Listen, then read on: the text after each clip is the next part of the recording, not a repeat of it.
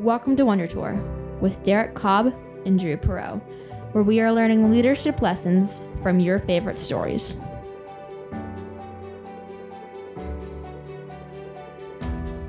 Hi, I'm Brian Nutwell, And I'm Drew Perot. and we are on a journey to become better leaders by touring fantastic worlds and inspiring lore by going on a wonder tour. We connect leadership concepts to story context because it sticks to our brains better. You can find out more at wondertourpodcast.com.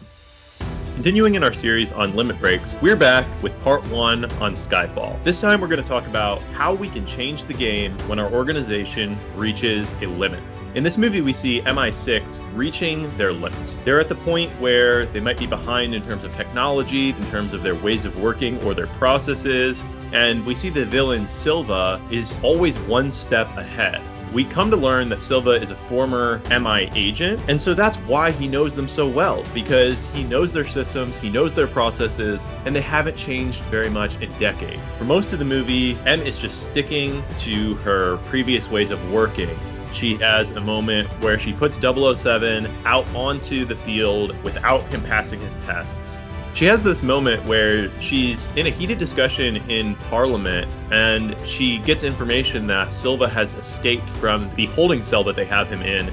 Instead of immediately reacting to that information, she continues to try to push forward this narrative that everything is fine and that the processes that they're currently using with the agents on the ground are going to solve all of their problems. And obviously, we can see the parallels to our own lives, where we've created a lot of value, we've helped a lot of people with our lives, with our businesses, with our charities, whatever we're working in. But inevitably, we're going to come up against limits where we feel like growth has become stagnant and we're not sure how to progress. So, what we see in Skyfall is that we have to go backwards before we can go forwards. We get the quote from Bond We've been one step behind Silva since the beginning. We need to get out in front and change the game.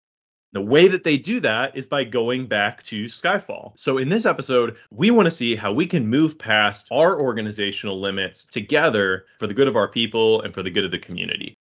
Welcome to Wonder Tour.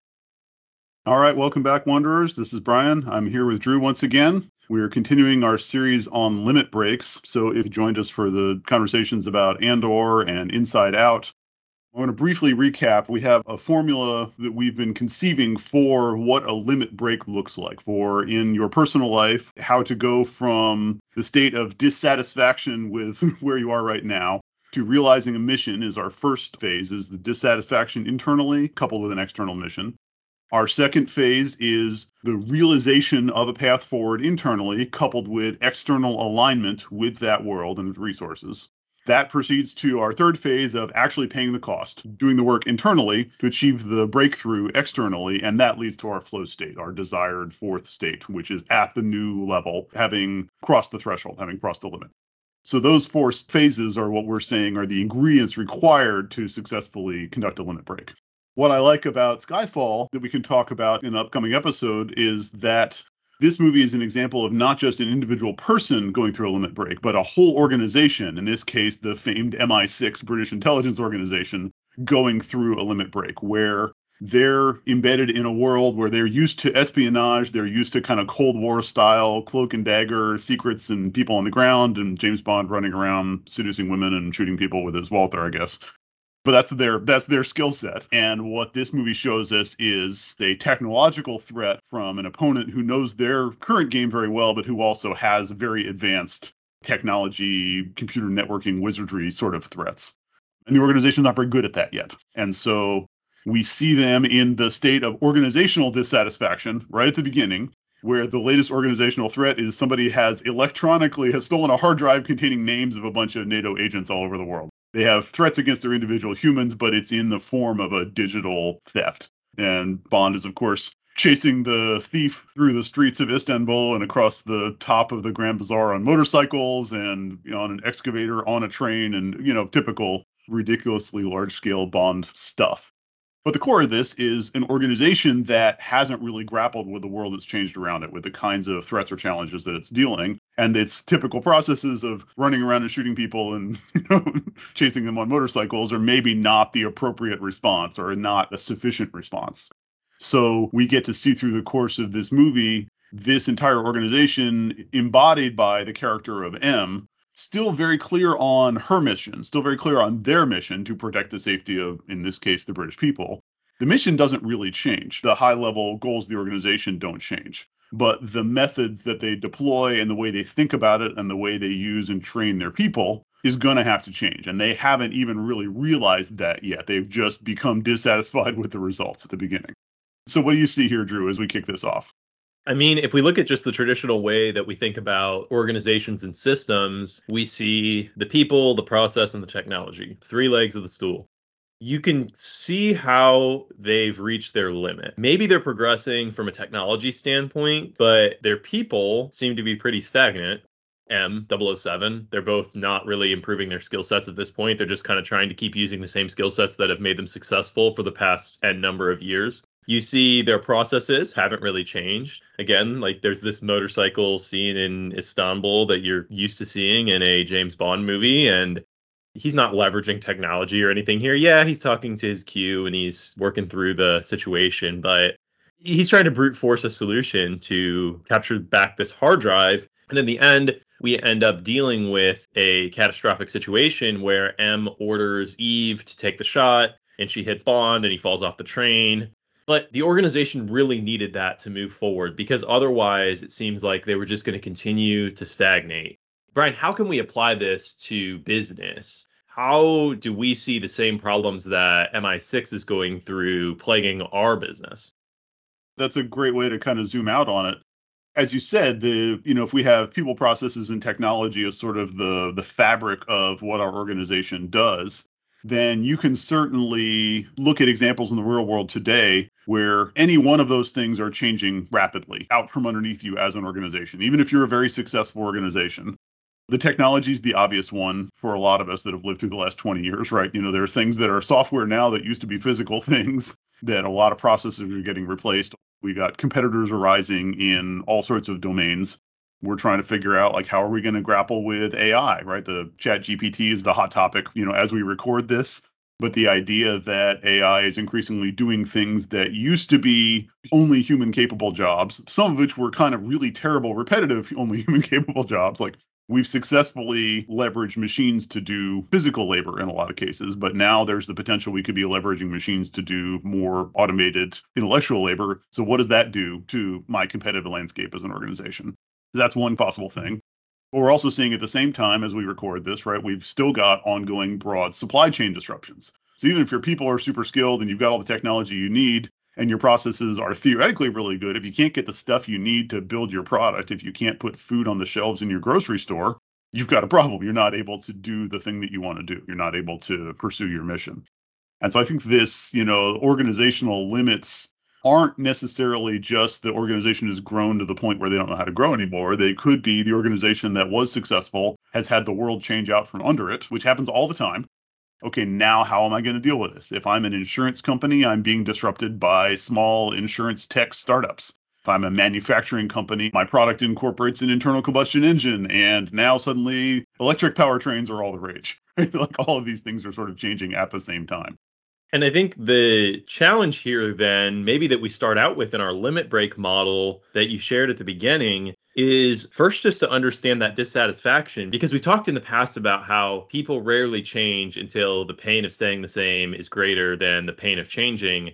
And that is almost always true of businesses, it seems like. And it's kind of why there's this death and life cycle of businesses, even within sectors, businesses fail to change inevitably. So, how do we get out in front of that before we become obsolete? Because we almost see MI6 becoming obsolete in front of us in this movie. And you're questioning, okay, well, what is the cost of them changing going to be? Because their current processes simply are not working. I guarantee that almost anyone listening to this, whether it's in your personal life where you're running into relationship issues or family issues or something like that, where you really feel like you're reaching a limit and you're just running up against this same line over and over again and you just can't get past it, or whether it's your business where you're just seems like this is the most market share that you seem to be able to have. You're running up against the top of your market share or you're running up against the top of your profitability. how can we move forward past that? Because I think if we wait until we're so dissatisfied that the pain is crippling for us to move forward, it might already be too late. It might. That's a good question. But I think also we tend to see sort of the escalating the escalating pain, right? Problems get worse and get worse, and they don't necessarily get worse linearly. you know, they reach new levels. They they might fail catastrophically. We've seen that too. But actually, this is a good place. Let's play our what if game. In this movie, at the beginning, where the, the whole thing is a big long chase scene after this one character who's stolen their their hard drive with their secret names on it, and Bond's hand to hand combat with him on top of the train, and Eve takes the shot and she hits Bond instead, and he falls off. Bad guy gets away, names get revealed, agents are starting to get murdered out in the field. M gets called on the carpet before the parliament to answer some questions. That failure, that is a catalyst that kind of puts a point on their organizational challenges. That puts a point on you can't wait anymore to deal with the new world, right? And sometimes those catalysts can be a gift. If you get a problem that is, even if it's not yet an existential problem, it's public enough or painful enough or clear enough that everybody can sort of rally around it as like, no, we need to do something now. That can be a real gift. And that can be, like you say, in your personal life where you get to that one huge fight where you realize you need to have the conversation you've been wanting to have for six months. Or it could be in an organization where you, you know, you have a big enough bug in the product that you're like, all right, this isn't like just a bug in the product. This is a fundamental problem with the way our processes are missing issues and we need to fix that or we're never going to get out of this loop. So what happens in this movie? What happens if Bond doesn't get shot off the train? If he gets the hard drive back, what happens?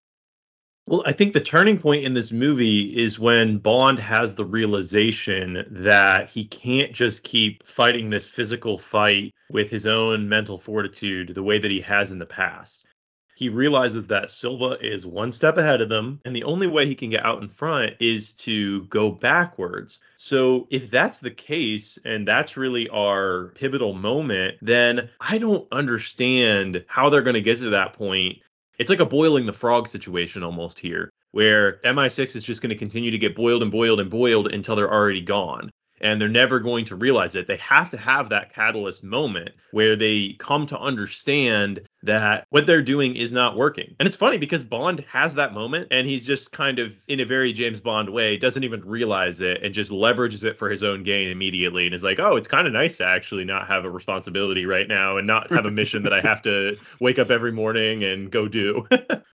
Yeah, yeah. So if that incident doesn't happen, if he doesn't get shut off the train, then he doesn't go reflect on what his priorities really are. And they don't have the crisis that forces them to think about their problem, right? And they just go on fat, dumb, and happy until the next, even worse threat comes along. So, but there's two values there, right? One is the catalyst of realizing that you've got a problem, the crystallizing the dissatisfaction into not just like I'm vaguely unhappy with how things are going, but like I've just realized that I need a limit break. I've just realized that I need to up my game as an organization. MI6 does that because of this event. But then Bond himself, like you said, yeah, he goes and lives on a beach somewhere, you know, and and is kind of he's living a life of luxury, which is, to be fair, not dissimilar from his free time when he's an agent.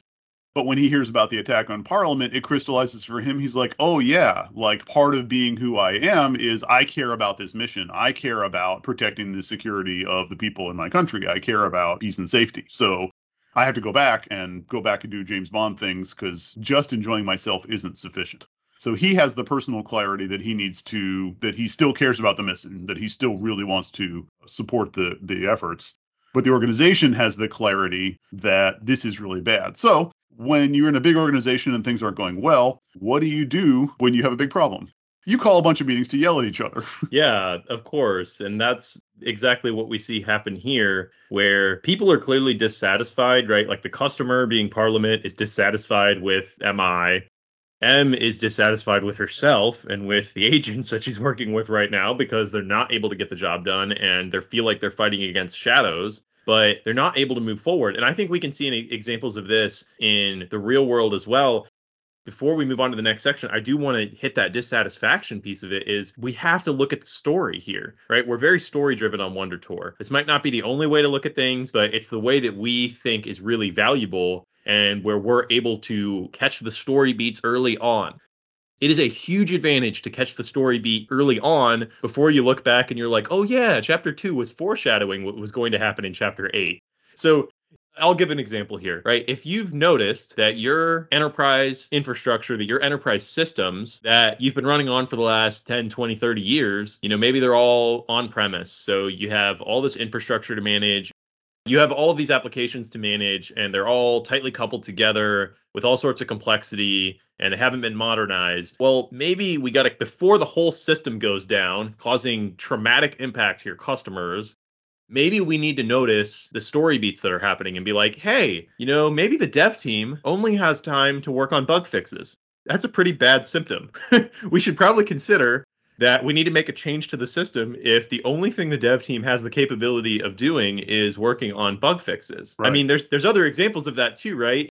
In your ways of working, you can see it in your processes if your process is causing more meetings with parliament than it is happy customers then maybe before the process catastrophically fails on a delivery to the customer where your app shuts down or your product doesn't work when it gets into the customer's hands or something like that maybe we need yeah. to stop and reevaluate the process or even how we're designing the process Right. Or if you observe that your competitors are succeeding in ways that you couldn't or that you don't even understand, these threats are so they're so new to us we can't even put names on them yet that's probably a clue you need to dig into it and go figure out where are your gaps or what is the you know you need to put some real energy into being proactive rather than reactive. Like and like you say the, the earlier you detect those story beats the earlier you can get onto your limit break cycle the better chance you have of not having it be a catastrophic failure. But of course this wouldn't be nearly as much fun of a movie if we didn't have catastrophic failures. So you want to talk about the catastrophic failure phase? Yeah, so we've been walking up the mountain. We're nearing the mountaintop here. And this time, our moment that we're focused on is going to be when Silva stages the attack on Parliament. And I, this one just hits close to home because of things I've seen in the past, where you have people arguing over if MI6 needs to change. The stakeholders are unhappy about the current progress. The leader of the operation, being M, is defending her group. She literally gets news in her earpiece that the high priority prisoner Silva that they had captured has escaped, which should be setting off alarms everywhere because he's slippery and he knows everything about them she's so set in her ways that she just continues to defend her way of working, even when the way of working is clearly failing right in front of her. And it, all comes to a head when it explodes right in her face as Silva breaks through the walls into the room that she's having the argument in. Yes. Yeah, this, there's there's lots of fun symbolism in this, right? Because she's you know, she's like, well, it would be pretty embarrassing to argue that we're really competent fighting terrorism and then say we should all get out of this room because there's going to be a terrorist attack. Like, you know, she's avoiding the embarrassment. But also, one of the things that's happening inside this organization is that they're all yelling at each other about whose fault it is and about whether the new way is the right way to do things or the old way is the right way to do things. And what happens is they get attacked by somebody who's using both ways. Right? So he's done all the technological stuff, he's opened the doors, he's set off the computer systems, he's let himself escape, he's using the cameras, but then he walks into the room with a gun. Like, you know, he's very, he's going very old school and new school. And that's the lesson that they as an organization need to learn is to take the strengths that they already have, take the capabilities they already have, and couple them with new capabilities and figure out how to pivot the whole organization rather than arguing about whether they should abandon the old things and do the new things. They're debating whether their approach works, and they end up in a much worse situation, and various people get shot, and there's the fiasco. But this is, again, a big enough catalyst that M can't carry on pretending anymore that she can just run the organization and try to solve the problem because she's actually personally at the center of it. So that's one of the things we find out. Right now that we've introduced our villain and he's been introduced to her, and we realize that there's some real personal animosity and issues there but she and Bond are going to have to come to a realization about changing the game, about the way that they're going to have to solve this problem is not the same way that they've done things before, but it's not abandoning who they are and what they're good at either. So, do you want to bring in the game theory piece here? Yeah. So once you hit that dissatisfaction, right, to the point where it's palpable and you're sitting in an argument in parliament in your situation, I think that there has to be a recognition that we need to give way to realization at this point like we we have to align back on the mission externally and then we need to try to move to step two in a limit break because we know that once you have that dissatisfaction and you're having those meetings it's a good signal that you're at a limit and that you need to break that limit. So arguing that we're not at a limit is probably not the way to go. If you're arguing about your competitors passing you in a certain technology or in customer satisfaction or something, like you said, Brian, I don't mm-hmm. think the argument should be if we're at a limit. The argument should be how do we move to step two? Do we need to realign on the mission? Do we need right. to, you know, how do we instigate a realization? Because we know that some realizations take time and it's going to take consensus, you know, in order to get to the alignment externally and stuff. But there are ways to curate the narrative to try to expedite a realization. And that is not at all what we see here. Well, I guess I can't just say that because Bond going and seeking out Silva kind of pushes towards the realization. So there is yeah. that going on. But the overall MI6 organization does nothing different. They, they literally had their system attacked and then they let that same system protect the prisoner. It's like you already had an invasion into that system. Right. the system's already been beat and you're, you're just trotting it back out there again and seeing if it works this time. Right. And we see we've got the Mallory character who is sympathetic, but he's the force for change, right? He's I've been inserted in this. I'm the leader who's been airdropped into this situation to try to accelerate the change. And even though he's got some stuff in his background, he was a soldier in Northern Ireland or whatever. So, you know, apparently he feels like he should have some credibility, but he hasn't really built up any credibility with these people yet. And so they're not just jumping on board. They're not looking for a change. Parliament's pretty clear on the super high level mission, but again, just as an organization, they haven't really figured out a way forward that involves integrating their existing skills with their new challenges and their new skills. And so, yeah, Bond and the new Q technology guy don't trust each other, and Bond doesn't really doesn't really trust M because she let him get shot off the train at the beginning of the episode, and there's a lot of internal mistrust, which is another really good symptom when you're facing one of these organizational limits, is that the processes stop working and the people start blaming each other so, any opportunity you have as the leader at whatever level, you may not be the high enough level leader to fix all of the problems or to align everybody. And even if you are, nobody might listen to you. But whatever level you're at, any opportunity you have to reclarify the mission, reclarify the dissatisfaction, like this is the problem we're trying to fix, crystallize the fact that you have to change, that not changing, that just proceeding as always is not an option, and to get the internal alignment of we have to do this together. We have to figure out a way to incorporate new things into our strengths. That realization and alignment step can only come from humans, low and mid level leaders all up and down the organization, listening to the ideas, listening to the suggestions, listening to the individual expertise and observations. That's the only way that that happens as an organization. Yeah, and I think the story beats going back to that is really important here because, you know, beat cop is at the lower level. The beat cop is not the commissioner. The beat cop is the one who's actually understanding what's happening, boots on the ground, and they're the first to know if there's dissatisfaction or something like that. The first to know is not the top person in command. Now, I've seen really good leaders who operate at the edges who are able to be there at the ground level sometimes and do empathize with the people. But like you said, it's really critical to number one, figure out the dissatisfaction. As soon as it gets there, let's try to capitalize on it. Then realizing that if there's dissatisfaction, that's the game theory piece of it. The only path forward is to move towards realization. We have to clarify the mission and move towards a realization. I think it's actually really interesting to look at how M has tried that in the past because she knew that Silva was in his career as a agent at a limit. He was acting unethically maybe he had the wrong priorities and his alignment to the mission was getting warped and she tries to initiate a realization for him. And that's why she gives him up. At this point she's like i'm not seeing a realization. He's not going to reach this limit break on his own so i have to push him out of the nest and i have to see what happens here.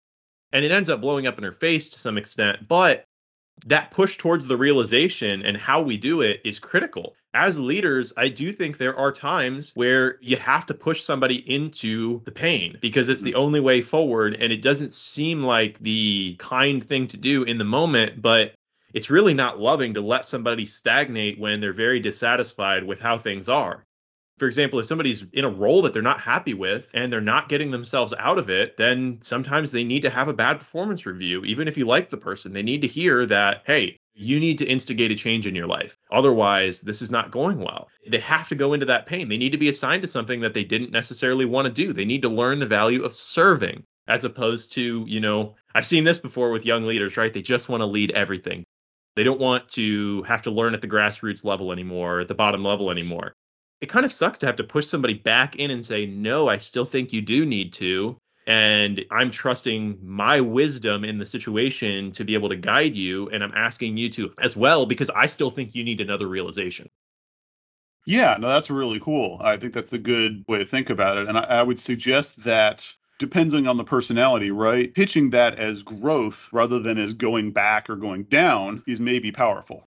You know, young leaders are not looking for like, oh, I'm going to have to go do this grunt work again, or I'm going to have to buy into somebody else's mission, but they often can be interested in learning. This is an opportunity to be ready for the next level. So I love the symmetry of what's happening in the story here, right? Is that as an organization, you want employees or associates like Bond, right? Who are like 100% committed at great personal peril. You want employees or associates like M. Like she's incredibly clear on and focused on the mission, great personal sacrifice, and she's super pragmatic. She's like, yeah, transition with Hong Kong was coming up, and Silva was kind of not listening to me, and he was out on the edges, and I had the opportunity to save a half dozen other people, and I just did it, and we got a smooth transition. I was very pragmatic about my decisions. And when Mallory challenges her to to retire, she's not viewing this as a growth opportunity. She's viewing this as going backwards. She's like, you know, to hell with dignity. The job's not done. I'm focused on the job. But she doesn't realize that Mallory is doing the same thing to her. He's one level up, going like, yeah, we need to move this organization forward, and you're not moving. Even though she's that Obi Wan figure in her environment for the people underneath her, she doesn't realize that Mallory and Parliament have real oversight. They have real stake in this. They deserve to be part of the conversation. So she's resisting them. And so they're not moving forward as fast as they could be. And so that you're not going to ever go through something like this as an organization, even if it's a team of four people. You're not going to go through a change to a new set of processes or adopting a new technology or changing your mission. You're not going to go through that without some arguing, without some dissatisfaction, without some failed trials and public failures. But as much as you can minimize that by, like you say, sensing the story beats and getting on board with, like, this is an imperative and we are all on the same page of we want to succeed as an organization together. The super high level mission hasn't changed, but the specific thing that we're trying to accomplish, the specific new level that we need to achieve, needs to get clear. That's a real thing that every organization will have to go through. And even M in this movie shows us that though she's operated at that level with those skill sets in her own domain, she still needs a push. She still needs the disruption and the Mallory to kind of kick her out of her comfort zone and to point out that maybe her package of skills and her leadership style isn't carrying it forward the way it needs to for all of her commitment.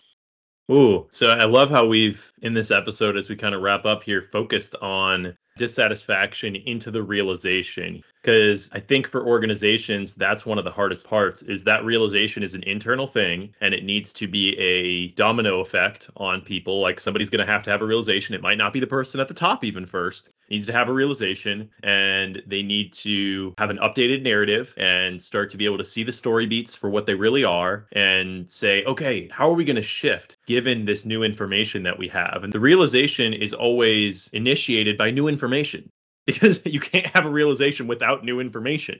So being open to that new information and looking for realizations and looking for realizations is really hard. The first part, when you're in the flow step of the process, eventually the flow stagnates. as far as we could tell, eventually the flow stagnates and you need another limit break. You reach the top. And you can sense that through the dissatisfaction and the story beats. But then once you reach that point, you're trying to get to the external part of step two, alignment, which means you need to have cascading realizations in people. Right. So right. I love that. We see here the cascading realizations that change needs to happen, like you said, from Mallory, from Bond, from M. Q is open to it. Q immediately subscribes. He's like, well, there goes my intelligence career. right. And Eve is the same thing. Like she's in this organization, she's trying to figure out where she's going to be good. She's like, I, I think I want to be a field agent. That sounds like fun. I'm going to try it. I had kind of a, a, a letdown. I had a failure moment, but I think I want to keep trying. Everybody's sort of trying to figure it out. So this recipe is not different. The phases of the limit break aren't different. But if your organization is going to do a limit break, if your organization is going to achieve a new level, then this step two of realization and alignment everybody in the organization they don't necessarily have to have exactly the same realization exactly the same alignment but they all have to interlock. They all have to realize the contribution that they have to make. They might have to change the way that they behave to fit into the new alignment. And so that's the leadership challenge is getting everybody clear enough on the dissatisfaction and mission that they can individually fit in as puzzle pieces in the new solution and contribute to it and be ready to like okay i think this is what i'm going to do now everybody's got to pay the cost now everybody's got to start walking the new path and that's what we're going to get into with part two as we look at the individual limit break that Bond goes through and the cost that he pays. Yeah, and this will be really fun because this movie gives us a great contrast between Bond and Silva as different ways of experiencing and transcending challenges. Very different approaches to it with otherwise nearly identical characters. We have a positive and a negative example here. This is going to be a lot of fun. All right, I think that's it for this week. Thanks so much for joining us, everyone. Our limit break uh, recipe looks like it can be scaled to accommodate the organizational limit break challenge. I think the phases are similar, obviously longer and more complex, but as a leader, we're not here to do just personal limit breaks. We're here to do organizational leveling up, right? so I think we really need to be comfortable with this challenge we need to have some clear idea about how to sense these story beats or these recipe elements and how to navigate through them. But we always need to zoom back down and realize that all these things are always about individual humans and their own growth. So that's really what we'll focus on in episode two. I think that'll be a lot of fun. So join us next week for Skyfall Part 2. And until then, just remember, as always, character is destiny.